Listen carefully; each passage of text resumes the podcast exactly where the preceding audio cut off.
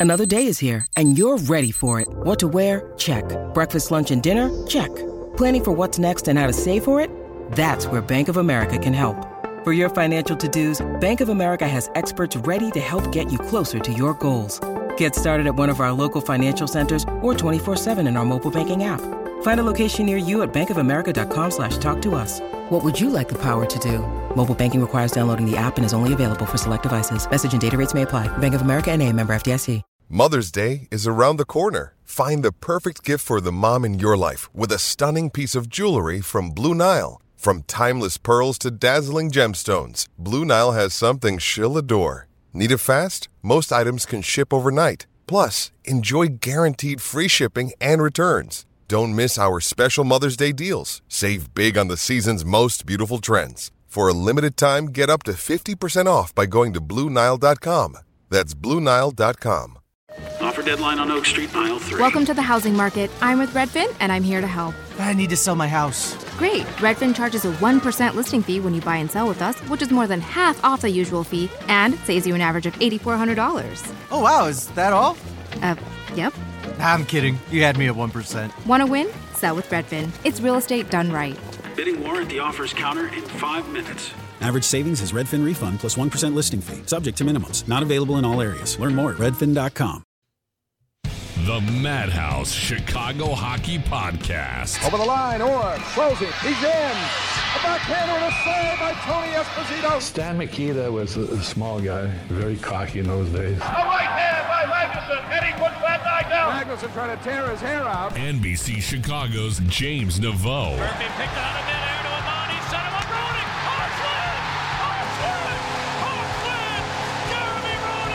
Audacy Chicago Hockey Insider Jay Zawaski. Belfort! Hawks win! Hawks win again! Chris Chelios in overtime! Part of Blue Wire Podcast. Team off the boards, he shoots, he scores! Down to the Thames! A game-winning goal! The Hawks live to fight another day! Rolling back, Sorpel drives, gets it back, The Madhouse Chicago Hockey Podcast. Chicago's going to be in last place Clear forever.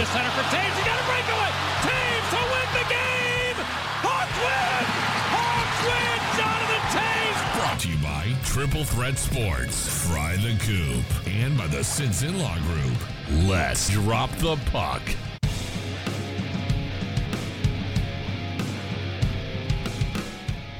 Welcome in, Blackhawks fans. This is the Madhouse Chicago Hockey Podcast. We've had a really remarkable run lately of choosing the absolute worst games to talk about. And tonight's game was a clunker. The Blackhawks lose to the Minnesota Wild. This isn't just a post game show, however. There is a ton of Blackhawks news, ton of reporting we need to get to, so we're going to get into all of that. I am James Naveau from NBC5. With me, of course, is Jay Zawaski of Audacy, of WBBM, of the I'm Fat podcast, the Yoda of food, according to a friend of the show, Sean Marquez. Um, I liked that a lot. I thought he meant yogi of food because it auto corrected to yoga of Yeah, food. I got but it right I do away. like I, I like Yoda. That's Yeah. good stuff. I'll take that. That's a good compliment to have. New I'm Fat podcast coming out Monday as it does every week. Make sure you check that out. But yeah, it's uh I like to I'm a food sherpa is probably the right way to say it. That's a, I like that a lot. And you have never steered me wrong in the food department. And I hope that someday I get to return the favor. But speaking of right direction, the Blackhawks are not going in that right direction. Just a not a fun game. They lost five to one to the Wild tonight. You could look at the advanced metrics of the game and shows pretty even split down the middle in terms of possession. Don't let that fool you. The Blackhawks did not look great tonight. It was not their best effort. Their first regulation loss in two weeks, but just more of the same that we've been seeing from the Blackhawks lately. Just not scoring enough, allowing way too many good opportunities. Marc Andre Fleury got pulled tonight. A bunch of guys got banged up tonight. Just a really bummer night at the United Center. Yeah, if there's one thing that if you're if you're farting around a natural stat trick while you listen to us, check out that heat map, man. It is Ugh. very very cold by the Minnesota Wild net, and we're going to get into all of it. But thanks as always for joining us. We are on uh, Facebook at Madhouse Hockey Pod. We're on Twitter at Madhouse Pod. Instagram, Madhouse underscore pod. I know they're all different. and I know it's very frustrating, but there's another Madhouse podcast that's like prank phone calls or something. and I don't know if it's even active anymore, but I can't get in contact with these people to get the handle to match. So I'm really sorry about that. But check out our TeePublic sale, our TeePublic shop. The link is in our bio. What else we got to talk about? I think that's it, right? We got our Patreon. Uh, so make sure you check that out as well. That's Buy pa- stuff, give money. yeah, patreon.com slash uh, Madhouse Pod. So, yeah, James said it. Hawks lose, lose 5 1. We're going to get into the game, of course. Frank Seravalli of the Daily Faceoff had a lot to say about the Hawks on the Halford and Brough podcast. Uh, so, we're going to share that with you as well. So, a ton to get to. Oh, and we also appealed for some listener emails. We haven't done that in a long time. So, we're going to spend the second half of the podcast answering some of your uh, questions from Twitter and from the email. If you ever want to email us, madhousepod at gmail.com. So let's start with this game. And and look, this right away, you know, you're down to nothing before like most people are in the seats. 407 into the game, you're down nothing, uh, to nothing. And when that happens, more often than not, that's a game where you're just like, it's one of these nights.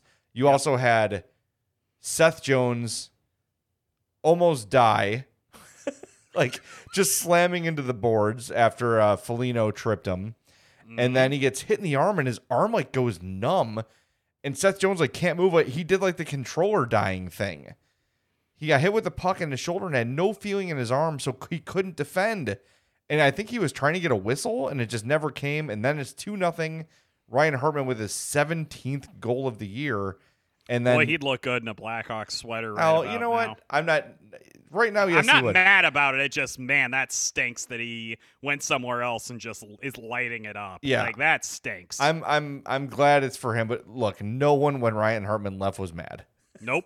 No, no, no, no. You know? no, it it, it would have been like saying like, "Oh, I'm so pissed Vinny Hinostroza is not a Blackhawk right now." Like, it just it stinks that he's. It's great for him, of course, and great for the Minnesota Wild. And Ryan Hartman's a good dude, but yeah, I wish you would have done that when he was here, man. Oh, that would have been helpful. great. Yeah, that would have Yeah. been good. Mi- uh, Mildly, yeah. But here, so here's my thing. Like this is one of those games, right? It just got away from you early, and it's really hard to come back from that, especially against a good team like the Wild. But what we saw in this game, and I mentioned the heat map, how passive are the Blackhawks all the time? Dude, there was a point in the third period where Jake McCabe had like a one-on-one with the goalie Yep. and try and try to just like dish the pass into the center of the ice. Jonathan Toews did it, and and Eddie O called him Kirby out. on it, Dach like, literally did it the next trip down the ice after that Jake McCabe play that you're mentioning. yeah, guys, just get to it. It's not complicated. Look at like pretty much every goal the Wild scored in this game was scored in close, like a redirection. Like Ryan Hartman's first goal hit the post and hit Fleury in the back and went in. Like they don't have to be highlight reel goals. And I think when a team is, and we've seen this with the Hawks forever, including when they were good, when they start to get frustrated, they try to make the perfect play all the time. And that's what was mm-hmm. happening in this game. When you're down 2 nothing four minutes into the game, just start throwing pucks on net and getting bodies there and hope for the best. They they did the opposite in this game, and that to me, more than anything, is what frustrates me. There's gonna be nights like this where things just Yeah. don't go your way. But when it's it's a passive approach from puck drop to final horn, that to me pisses me off, and that's really frustrating. I, I would like to take this opportunity to mention that during the game, I occasionally will uh, DM Jay on Twitter, just like random observations. Yes. And when the uh, Kirby Dach play happened right after the Jake McCabe pass, I said, one more pass across the front of the goal mouth that gets broken up. Like, ugh, it's so frustrating watching them just kind of, no, I want to pass the puck. Just shoot it. Yeah. They're literally playing you to pass the puck. That's all they were doing the entire third period, and the Blackhawks just kept feeding right into it. And you mentioned the heat map on Natural Stat Trick. The Wild, dark blue spot right in front of the net could have smelled Marc Andre Fleury's cologne on most of their good opportunities in this game. The Blackhawks look like they were allergic to the goal crease. All of their heat zones, the, the really high traffic areas, all by the blue line. You're not going to score a ton of goals from out there, especially when you lose a defenseman in Riley Stillman who got injured during the game. And you also had Seth Jones get kind of banged up during the game as well, and he probably was not at 100% during the game. That's not the area of the ice you're going to be scoring on. And to top it all off, Kaapo Kahkonen, no relation to Capo Caco, by the way. I checked on that. It, he was stopping everything. And it's so frustrating watching the Blackhawks try for all these pretty plays and just firing the puck from 100 feet out. And they're just not getting to the areas that they need to get to. And it's super frustrating and it was a kind of a hallmark of Derek King when he came in he kind of simplified some stuff for the Blackhawks or that was kind of his MO and it just seems like they're falling right back into these patterns of pretty play pretty play and nothing good comes of it. And I know this is kind of weird to be complaining this much about a team who this was their first regulation loss in 2 weeks but man was it frustrating tonight. They're just not doing the things that they need to do to win at all Yep. Uh, so here's here's the uh, you mentioned some injuries. Uh, Derek King after the game tonight said Riley Stillman will not play versus Minnesota and probably will not go on the road trip. So there is a significant injury there. Uh, Jujhar Khaira, who missed the game with some lower back spasms, that's why he was out. So that's it on the injury front. Um, when we look at the the numbers here in this game, and and again, uh, Charlie Roumeliotis just tweeted out the uh, heat map which really uh, illustrates what this game was. But shot attempts 58 56 for Chicago, uh, for Minnesota. Shots on goal 36 30 for the Hawks. Uh, five on five scoring chances 24 15 for Minnesota. Five on five high danger chances 9 to 2 for Minnesota. Mm-hmm. The heat map tells the story of this Boy, game. It sure does. And and I want to get back to why this bothers me because it is a choice to not go you know, pay the price in front of the net. You are opting to play on the perimeter. You are opting to get the puck back to the point and avoid difficult confrontations in front of the net or in the slot or in the crease or any of those places. The Hawks were passive tonight. And again, if you just lose to a better team and you play your ass off, fine. The Hawks did not play hard tonight. They were passengers. No. And and they had they had four days off. It's not like they were you know worn out from anything. Well, I wonder. I I, I do actually wonder if that's part of it.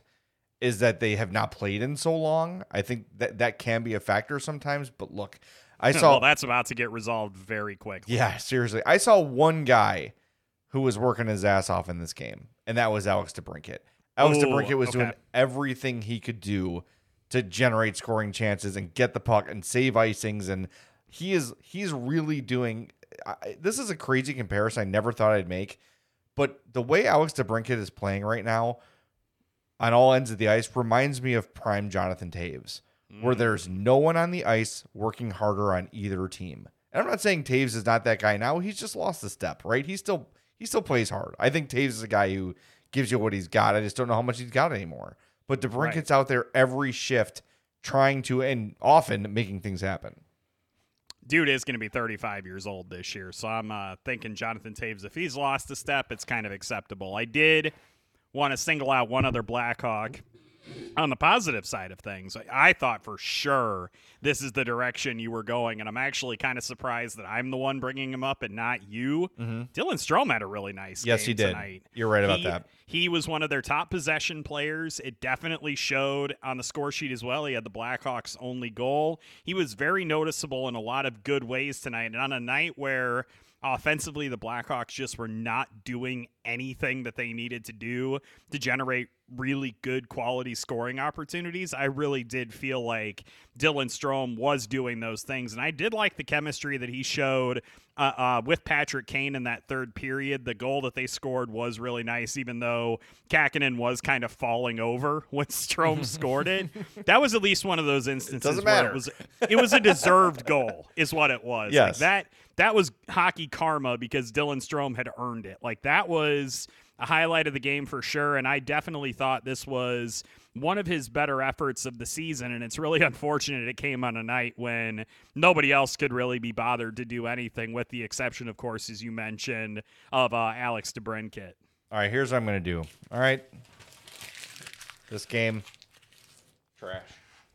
By the way, they play the Wild again tomorrow. So yeah, I'm, I'm throwing this one in the trash. I'm sorry that it's done. I, I I have nothing more to say about this game is one of those games I, I, I it's here for me to poop on, and uh, I will do this if, in honor of Les Grobstein.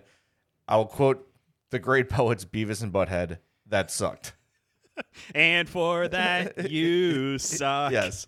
Oh. Uh, you know who doesn't suck? Ken Sinson, our buddy of the Sinson Law Group. After over a decade of prosecuting homicide cases as an assistant Cook County State's attorney, Kent opened his own firm over 20 years ago, specializing in all forms of personal injury cases, including injuries as a result of accidents involving cars, trucks, motorcycles. By the way, if that video comes up in your timeline, don't watch it.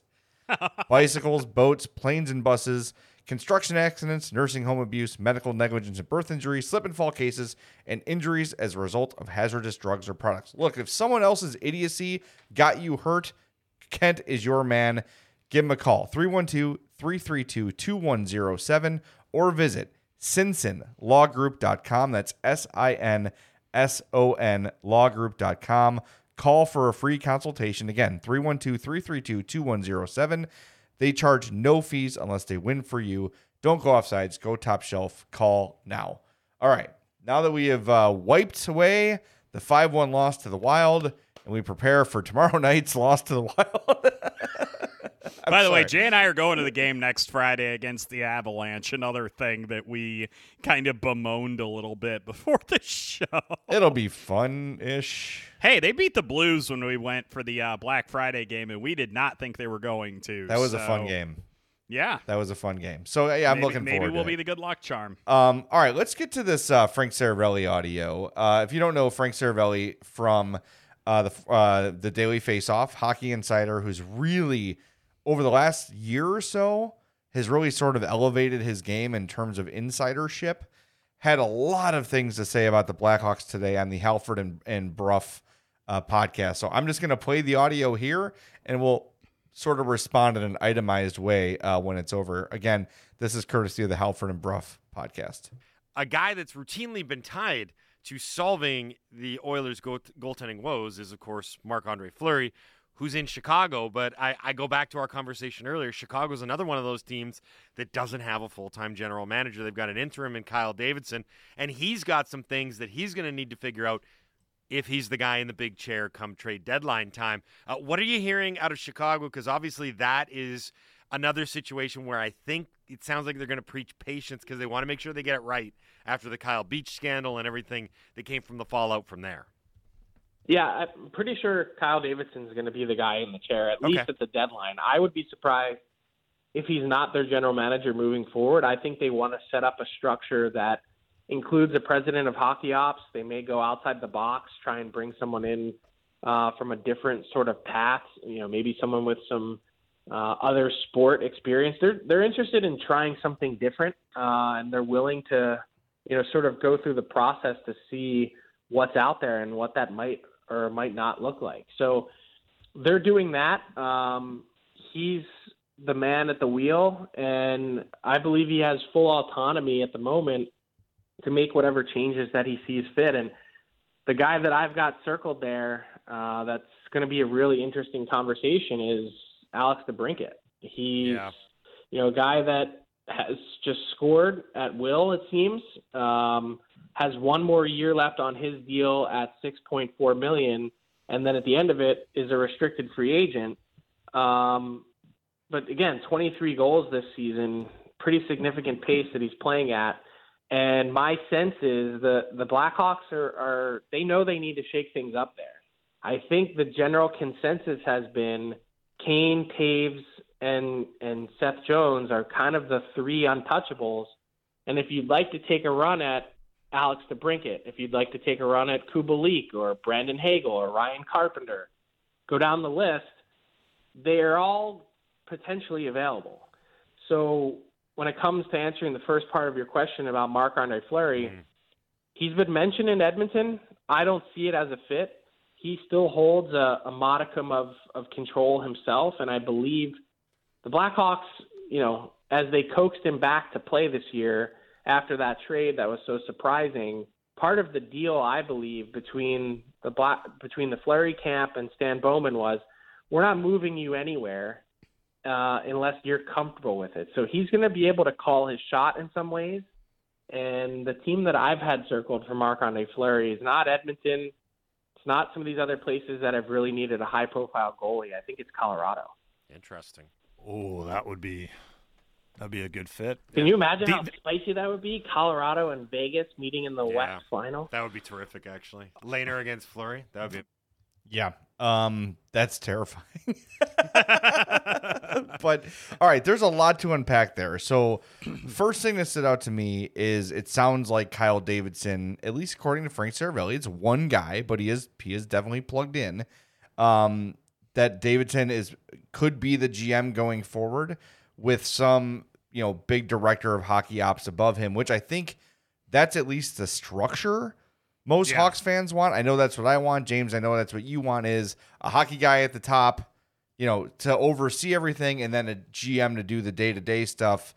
Um, and I don't really have a problem with if they want to go with Kyle Davidson. Fine. I mean, he's had the path that most GM candidates would have. I don't need to rehash some old guy who's done it before. I, you know what I mean? I, I'm, I'm fine giving a young guy a thing. What stood out to me is him. It sounded like he had someone specific in mind when he said maybe outside of hockey, Hmm. maybe in another sport. I wonder who that could be. Um, or I wonder if it's just more of a concept than an actual person at this point. Theo Epstein, my friend. Oh my God, that would be. You thought it was a big deal when John McDonough joined the Cubs or joined the Hawks? Can you imagine? I think Theo The- Epstein attempting hockey. I think Theo would either do NFL or he would do politics. I he I swear he has said repeatedly he doesn't want to do politics, but doesn't it seem like just a completely ideal fit if he does decide to do that? I would think so. Yes. Yeah. And anyway, we're not going to get too far No. the weeds on that. The the big thing I had a question about was not the Davidson thing specifically because I think we've we've speculated that on this podcast Yeah. before that the reason that they're going so far into this process is that it does kind of feel like they want to leave Davidson as the GM. Maybe that's scaring away some candidates to be that president of hockey operations. The fact that they won't get to kind of hire their own right hand man, so to speak. Like, I think that that could conceivably be a stumbling block in the interview process. But I also have to question why it's taking so long to hire that president when so many other teams have kind of come up and needed that type of position and have basically filled it quickly or Yeah. you know a lot more quickly than the Blackhawks have and I'm wondering if that's going to be to their detriment as we approach this trade deadline. I think that's a really fascinating question that I would love to kind of get some insight on from somebody in the Blackhawks, but I can't imagine that they're going to obviously t- be willing to talk about that right now. Well, that's the thing. Like the only person to really talk on it would be Jaime Faulkner or Danny Wirtz, and I personally don't have a huge problem with them taking their time. They have to get this right. They've got to do their due diligence on every candidate. They've got to go back and ch- and they got to audit their histories. They Right. cannot hire someone and then have something come up of, well, you know, five years ago this person was accused of this and that. Like they have to be pitch perfect on this hire. Uh, it's, I mean, specifically for the hockey ops thing. And for me, if you're going that route, you can suggest Kyle Davidson stay, but You you, can't- I don't think can't you can insist. mandate it. No, you absolutely cannot insist. You, and, and you got to say, look, we're, we're happy with what he's doing. He's here's why we think he's qualified. So please give him consideration. Mm-hmm. But to say if you take this job as president of hockey ops, you have to keep Kyle Davidson as your GM. That's foolish. And I, I don't. I have no indication that that's actually happening. Um, I just feel like what's happening is the Hawks are really taking their time and might not make this call until the offseason, um, which to me is a little bit longer than I'd prefer. But I, as long as they well, get if you're not going to hire him before the trade deadline, there's no reason to, you know, make the decision then until the season is over. right? Yeah, Um, but yeah. I, I that, that was kind of my question. Is you you do need to kind of pick a lane, and it, you're not going to make a ton of deadline moves of like kind of the pillar type guys. I don't think. I know you've spoken about that before, where you would think that a big time trade involving a Patrick Kane or even a, an Alex DeBrincat would probably be more likely to happen in the off season. I can't imagine a scenario where I would feel comfortable with Kyle Davidson being empowered to trade away Alex DeBrincat in season without a president of hockey ops in place. That to me is a franchise shifting decision that a president of hockey operations needs to be a part of. I let's let's take this next part of the conversation then because to me, if there is an untouchable, it's Alex DeBrincat. I, I I can't imagine. I mean, if they think they're going to get some sort of some sort of franchise altering return for Alex DeBrincat, I don't know what that looks like. I don't know, you know, like what kind of a deal is that? Is it multiple first round picks? Okay, but what are the odds one of them turns into a potential 50 goal guy? I just DeBrincat should be he's your next captain. He's the face of your franchise for the next decade. I, what is the mm-hmm. I don't understand where these analysts are saying like, well, you know, he's got a contract. Yeah, and they got 21 million coming off the books when After his next contract. season. Yeah, when his contract is up. So getting Alex DeBrincat signed, even if it's a 10 million dollar deal, it's do it. certainly doable. I, I, I, I'm not. I mean, unless some team is going to blow my doors off, if the Edmonton Oilers are looking to get rid of, uh, you know, Leon Draisaitl. Draisaitl or McDavid for whatever reason, I, and look, I know that Alex DeBrincat is not enough to get either of those guys. Of course, not. That's where the conversation begins for me with DeBrincat. You're you're bringing me a franchise player, and we're giving you DeBrincat in parts, right? Like which you're not getting. No. we're absolutely not going to get that type of a player No. with the level of first round pick you would get for DeBrincat because odds are you'd be trading him to a serious contender that's going to be p- picking in the back half of that first round anyway. Exactly. To me, uh, you you sign Alex DeBrincat as soon as you can, give him what he's worth, and he is the face of your franchise for the next, you know, whatever the next phase of Blackhawks is post Kane and Toews.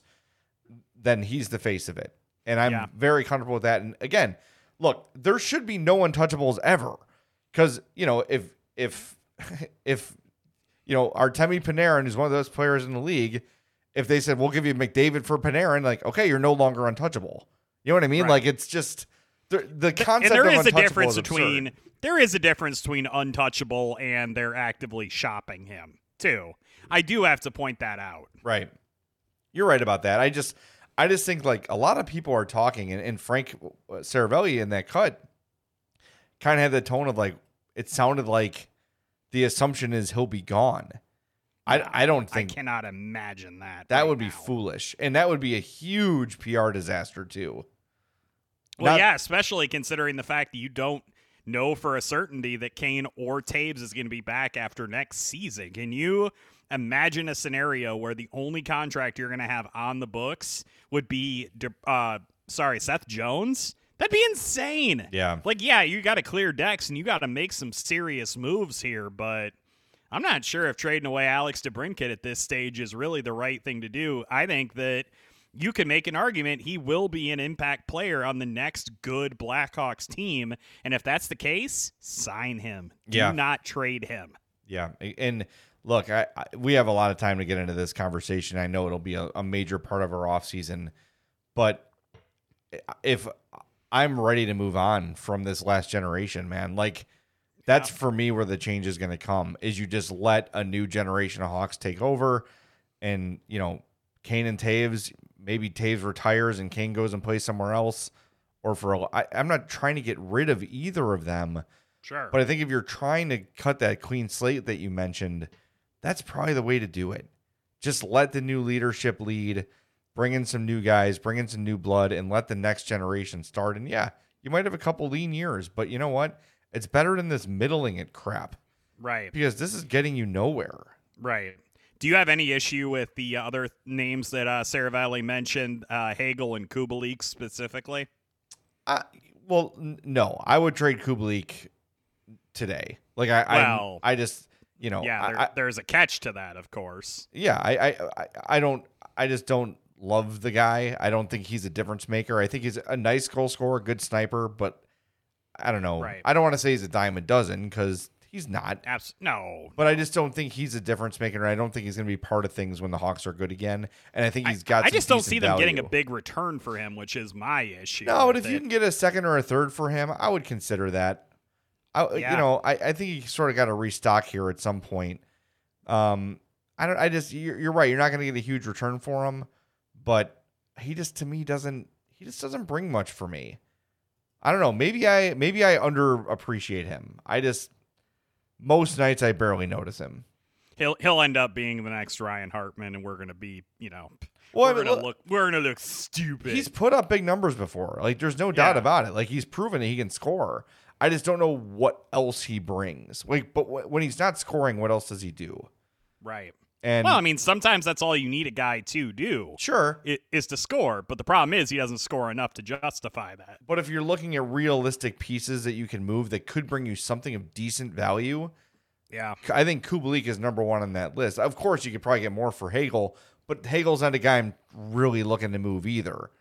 That that contract is very valuable. Only paying him 1.5 million a season for everything that he does for the Blackhawks. That's a that's a tough deal to let walk out the door, especially with some of the decisions you're gonna have to make with the uh, cap space that you're gonna have down the line. It's nice to have guys like Hagel to kind of bring that overall cap number down a little bit. Yeah, he also mentioned Ryan Carpenter. That's a guy who makes a ton of sense to trade at the deadline. Oh, that's the per- picture perfect. That's like the Mattias Janmark of this season. Like somebody needs a guy like that. Every team needs a guy like that.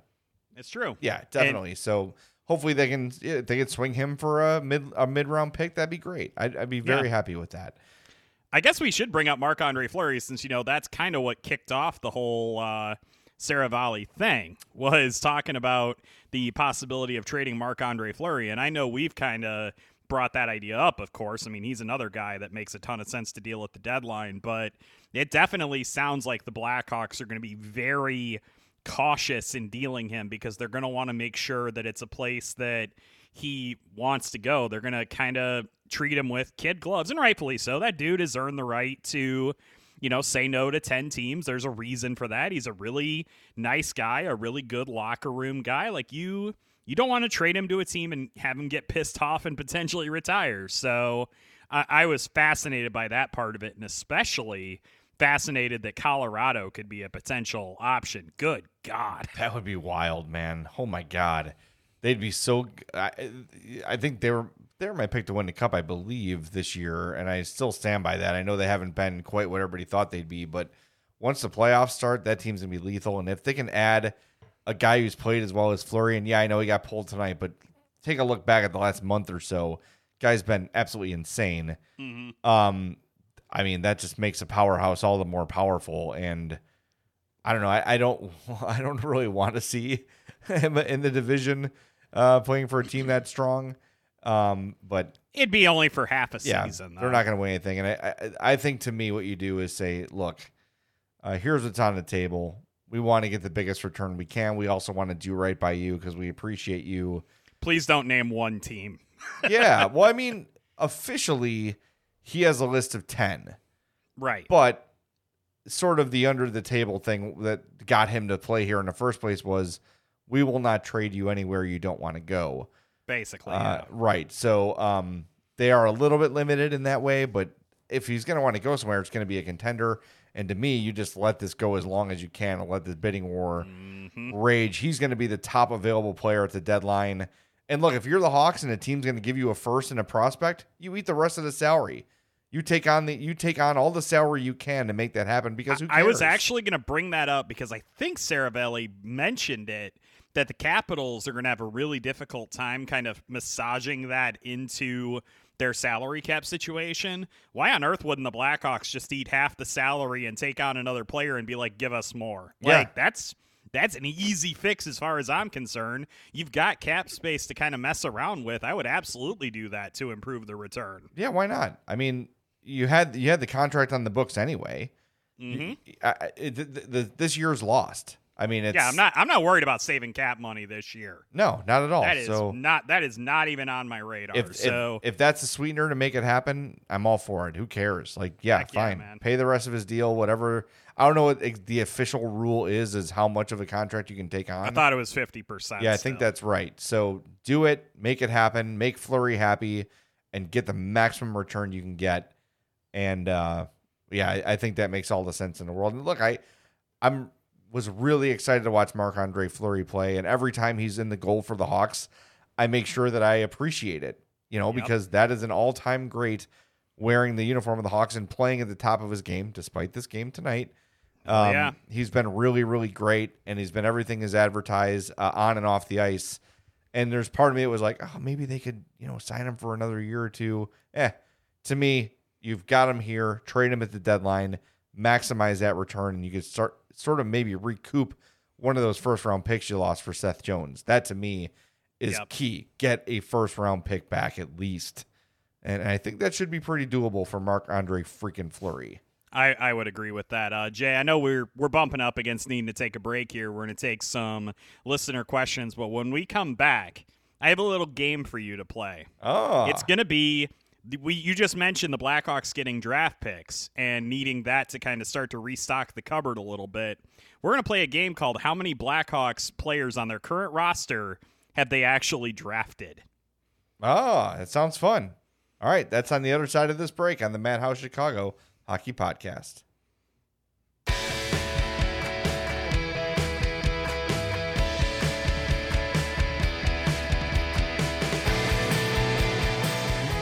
Welcome back to the Madhouse Chicago Hockey Podcast. Thanks for tuning in. We're sponsored by our friends at Fry the Coop and frythecoop.com, the best damn Nashville hot chicken on the planet.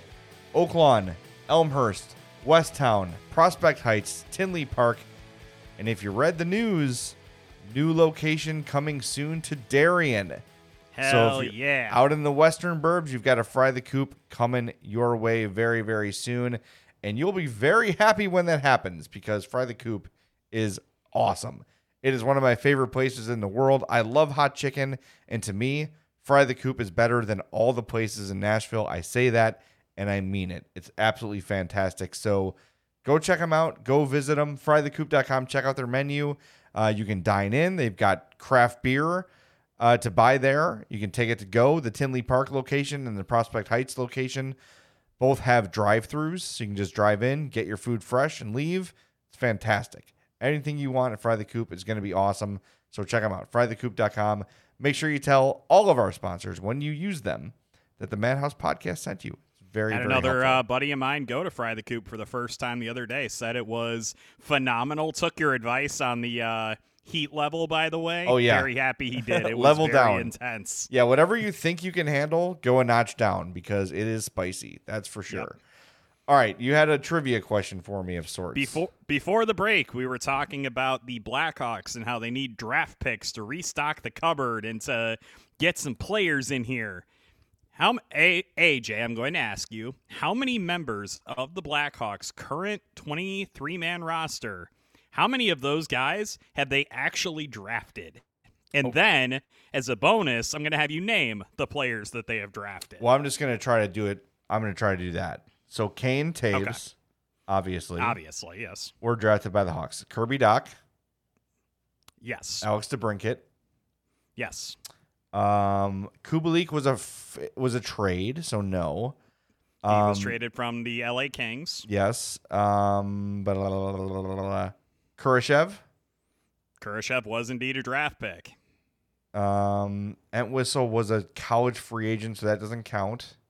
Entwistle was not a college free agent. Entwistle was a Oh, trade. a trade. Not Entwistle. Who am I Ent- talking? Entwistle was a tr- Entwistle was a trade with the Arizona Coyotes that sent a Marian Hossa yeah, to that's right. Arizona. Who was I thinking of? Oh, I, I was looking at Hardman. I'm thinking of Hardman. I'm sorry. Um, he- Okay, He, was yeah. a college free agent. Correct. I Yep. believe that's it. That is literally it. Yeah. I honestly like I kind of was I was looking I was like wait Brent, Brandon Hagel no Brandon Nope. Hagel you remember who he was drafted by I don't. the Buffalo Sabres in 2016 Okay. Yeah. Uh, Erik Gustafsson also not drafted by the Blackhawks. You know who International free drafted agent. an Erik Gustafsson? No, Uh, th- he was drafted. He yeah, but, but then he when he signed with the Hawks the first time he was a free agent. he though. signed as an ELC, yeah, because the team that drafted him let his rights lapse. I forget who it was. It was the Edmonton Oilers. Oh, He was taken in the 2012 draft. interesting. Well, not Mm-hmm. a Hawk. Erik Gustafsson's a Hawk. Eh, Not a Hawk pick. You jerk. Okay, there you go. You know what I I'm- meant? But yes, it is, that is correct. They have drafted a whopping five players on their roster right now. Well, that's uh that's the Stan Bowman way, my friends. That's a spicy meatball. All right, let's get to some listener questions here before we wrap the show up. This one comes from Dave. He says, Why is Jakub Galvas back down in Rockford and Gustafsson still here? The kid was poised, good hockey sense. Also, time for Kelnick and Bodan to come up. If they're not going anywhere, time for young guys. Gustafsson made no sense from the start. This is getting hard to watch. Get a GM or head of hockey ops. It's time. Dach looks more looks like a bust more and more each day. Sorry for the rant. Need a beer. Love the pod. This came, by the way, before the game, or no, midway through the game. So well, well, now with Riley Stillman banged up, we're probably going to see either more of Gustafsson or we might get Galvas back up here. I really liked what we saw. A couple things about your email, Dave. Galvas looked really good in his two games. Hell yeah, he did. It was two games. Mm-hmm. I, I'm not trying to downplay it, but it's two games. It was three, you idiot. I also want to pump the brakes on calling Kirby Dach a bust. He turned Okay. 21 today. He's got a lot of hockey to go. He needs some growth. He needs some development. That is without a doubt. Certainly needs to show more than he has. Do did we all think he'd be further along than he is now? Yes. Yes. I'm not ready to call him a bust yet. Look, I mean, the New York Rangers drafted Kaapo Kakko, and what's he done? Yeah. Nothing. And that was a- it's not like that draft class has been lighting the world on fire. No, and that was a surefire first, you know, number two overall pick that year. Exactly. Yes. Uh, and I'm not saying that the Blackhawks didn't potentially mess the pick up. I mean, we all know who got picked the pick after him. Mhm. So so we don't have to go into that again. Yeah. But no, I think that I think on this podcast we've been fairly critical of Kirby Dach and saying that he's not developing the way that he needs to develop. I think that we've made that abundantly clear, but I'm still not willing to fully label him bust and say, you know, get him out of town or whatever. I do think there's still a possibility he can blossom into a really strong top 6 center in this league. I think that that's you know, a reasonable expectation of a third overall pick. But yes, I completely agree with the point that he needs to show a lot more than he has. His development has not been going along fast enough. I know there's been a lot of adversity that he's had to deal with, a lot of injuries, a lot of, Yeah. you know, COVID, all that stuff. Coaching. All of that being said, he needs to do more. Yeah. So I, I will meet you halfway, Dave, where I, I'm not going to call him a bust, but I, I think the ship has sailed on elite. Step it up, bro. I Like, I, s- yeah. I still think you can be a top six center and not be elite. Like that's Yeah. definitely, and I, and I honestly at this point I'll take it. I'll take anything that gets him to be a super better than useful NHL player. That's what I want from him. He needs to be better than useful if he's the number three overall pick. He needs but I be- also don't think he's going to be a top five center in the league. Now he needs to be a perennial 50 point guy. Yep, absolutely. Oh Yeah. my god, with his body size, he has to be like that's that. He should be able to score twenty to twenty five goals, barely moving away from the crease. Yep. like like that's what he needs to do. All right. Oh, and on the thing of the young players, I'm, you know, I've been saying all along, let the young guys play.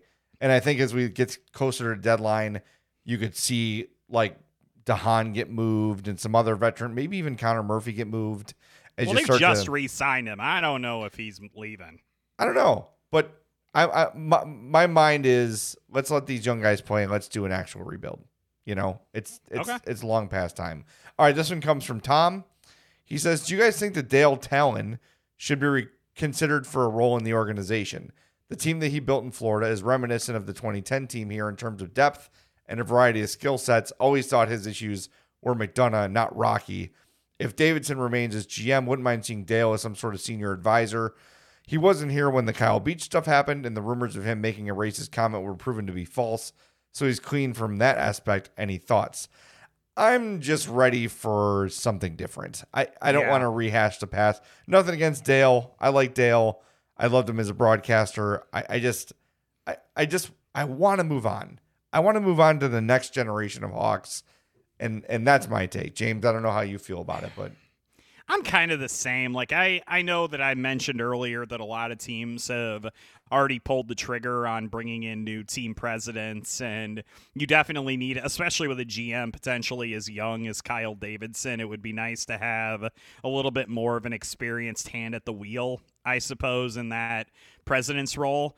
I also just would kind of like it to be somebody who has of course earned it, but not necessarily been around the block six or seven times either. And I think that if Dale Tallon wants to get back into the NHL, I think by all means he should get another job somewhere.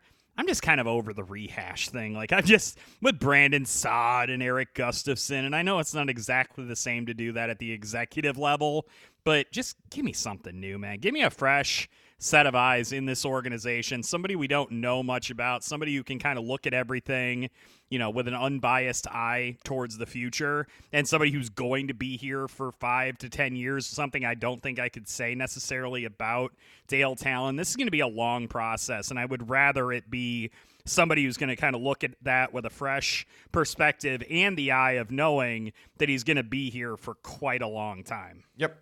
I totally agree with you. The Hawks have always done the like guy who's been here forever. Like it's very rare for the Hawks to just go and bring in somebody else from outside. It's always sort of been promotion from within. Even Bowman, I don't know. People don't realize how long Stan was here before he was named GM. Yeah. You know, he he'd been in the organization for a long time. So I guess you and I have spoke sort of favorably about potentially having uh, Eddie Olczyk take a job like that, haven't we? I wouldn't be opposed to it. I mean, the guy's plugged in. Uh, I know him. I have a good relationship with him, which would be very beneficial for us. Um, Sure. I, you know, so per, you know, selfishly, it would be great for us. Um, but you know, I, I, I think he would do a fine job. I like that they're thinking outside the box a little bit. I just don't want him to go too far outside the box and do something that we look back in three years and be like, what an idiotic thing to do. You know, like You don't want him to hire a Mike Mayock, is that what you're right. saying? Well, yeah. Sometimes the sometimes the the the best answer is the most obvious answer, and you don't need to overthink it. But they're going to overthink everything right now because of what Well, happened. they're interviewing plenty of people, so I guess you could argue that they are doing that. Yeah. All right. Got one here from Martin. Uh, a bunch of questions here, Martin. So I'm just going to take uh, a couple. Uh, number one, which, if any, of the Pat Foley fill-ins have you guys enjoyed? I think Steven Nelson, I think's my, my go-to. Yeah, Steven Nelson was my favorite as well. Uh, I like um, Olczyk's son. I think he's done a pretty good job in the color role. Mhm. Um, but in terms of a fully replacement, if I'm voting from the pool of people we've had so far, I like Steven Nelson. I think he's only done one or two, right? He's only yeah, he's only done maximum like two or three, I think. But he's also called, you know, World Junior Games. Like we're familiar with him as a hockey broadcaster, and I do think that that would be a really solid choice if the Blackhawks decided to go in that direction. So yeah, I'd probably side with him. I just want to say too, like the fact that we've had so little Foley this year, That's such an annoying thing. it's really made me appreciate. I mean, look, Pat Foley is a big part of the reason I ever got into broadcasting in the first place, right? Mhm. Um, but I think a, a lot of us kind of got like tired of the same old stuff over the last few years. But now that he's not there every night, it's like, wow, there is a massive drop off between him and everybody, and they just don't make announcers like that anymore. You know, Pat is Pat's one of a kind, and he'll be impossible to replace. You're not going to find the next Pat Foley; they just don't exist. So I, I my votes for Steven Nelson of the crew they have so far.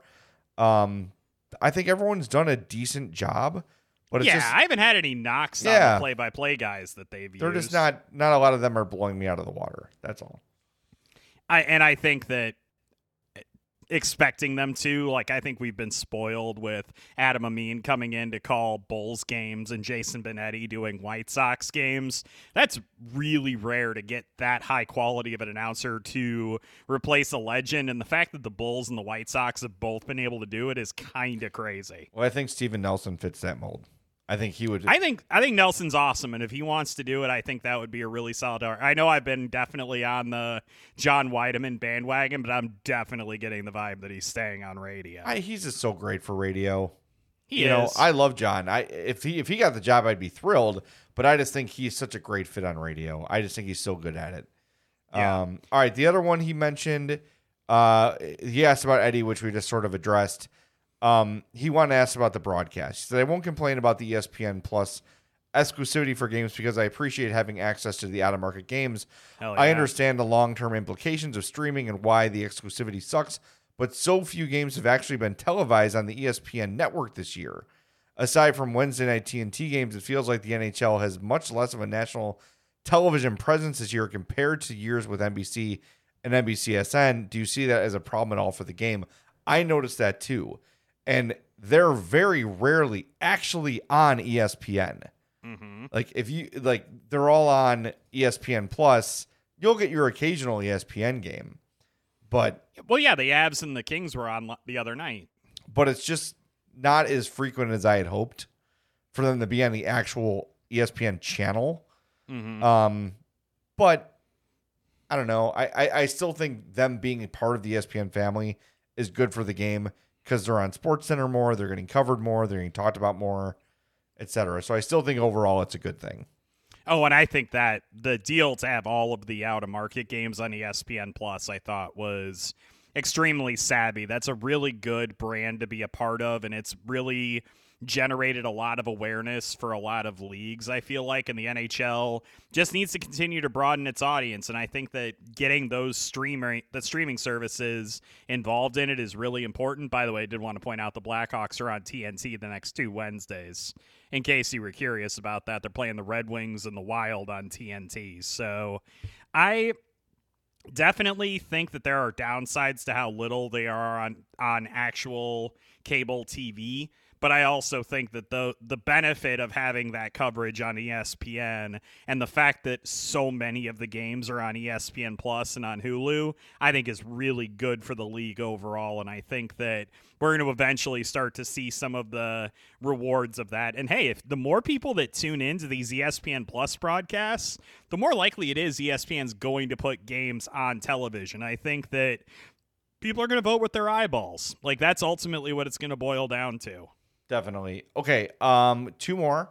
Got one here from Marty. He says, "Who are the prospects from the past decade that you swore were going to become NHL regulars but never did?" For Marty, it was Klas Dahlbeck, who he was convinced would be the next Niklas Hjalmarsson for no good reason. Also, shout out to Marko Dano. Ah, yes, that I was actually going to bring up Marko Dano. God, I was so con- I was really convinced he was going to be good. That was mine too. Yeah. He remember he at the time he was the key to that trade. Yep. It's like, well, they, they got Dano, and that- means that, you know that's a, that's a good trade because he's going to be a stud. Nope, No, not so much, sir. All right, I yo, sorry, go ahead. No, I was going to say he definitely qualified in that way. The uh, draft pick that I definitely thought was going to pan out and obviously really hasn't.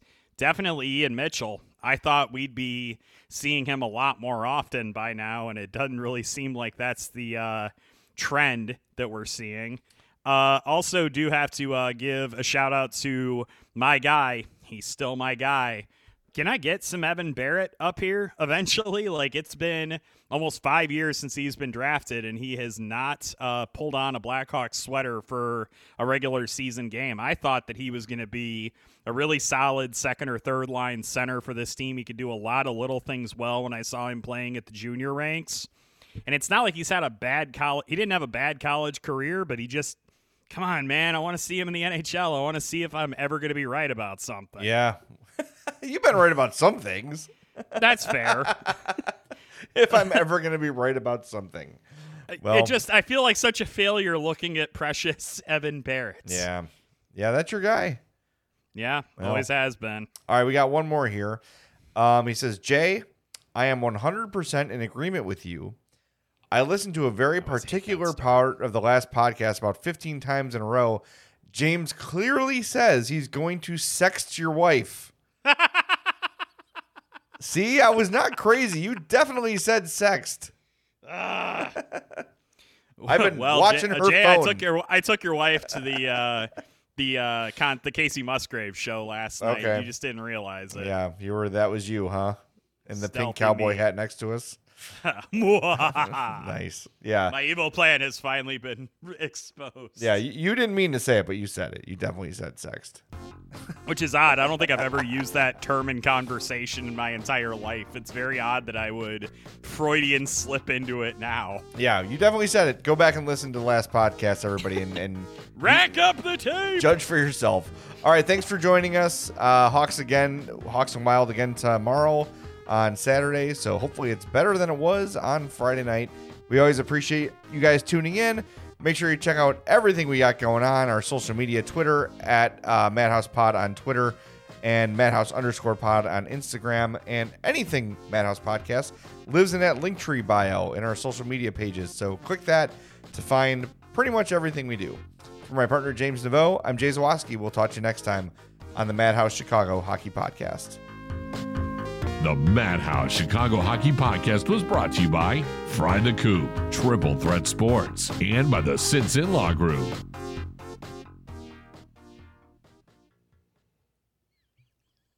I'm Amira Rose Davis, historian and co host of the sports podcast Burn It All Down.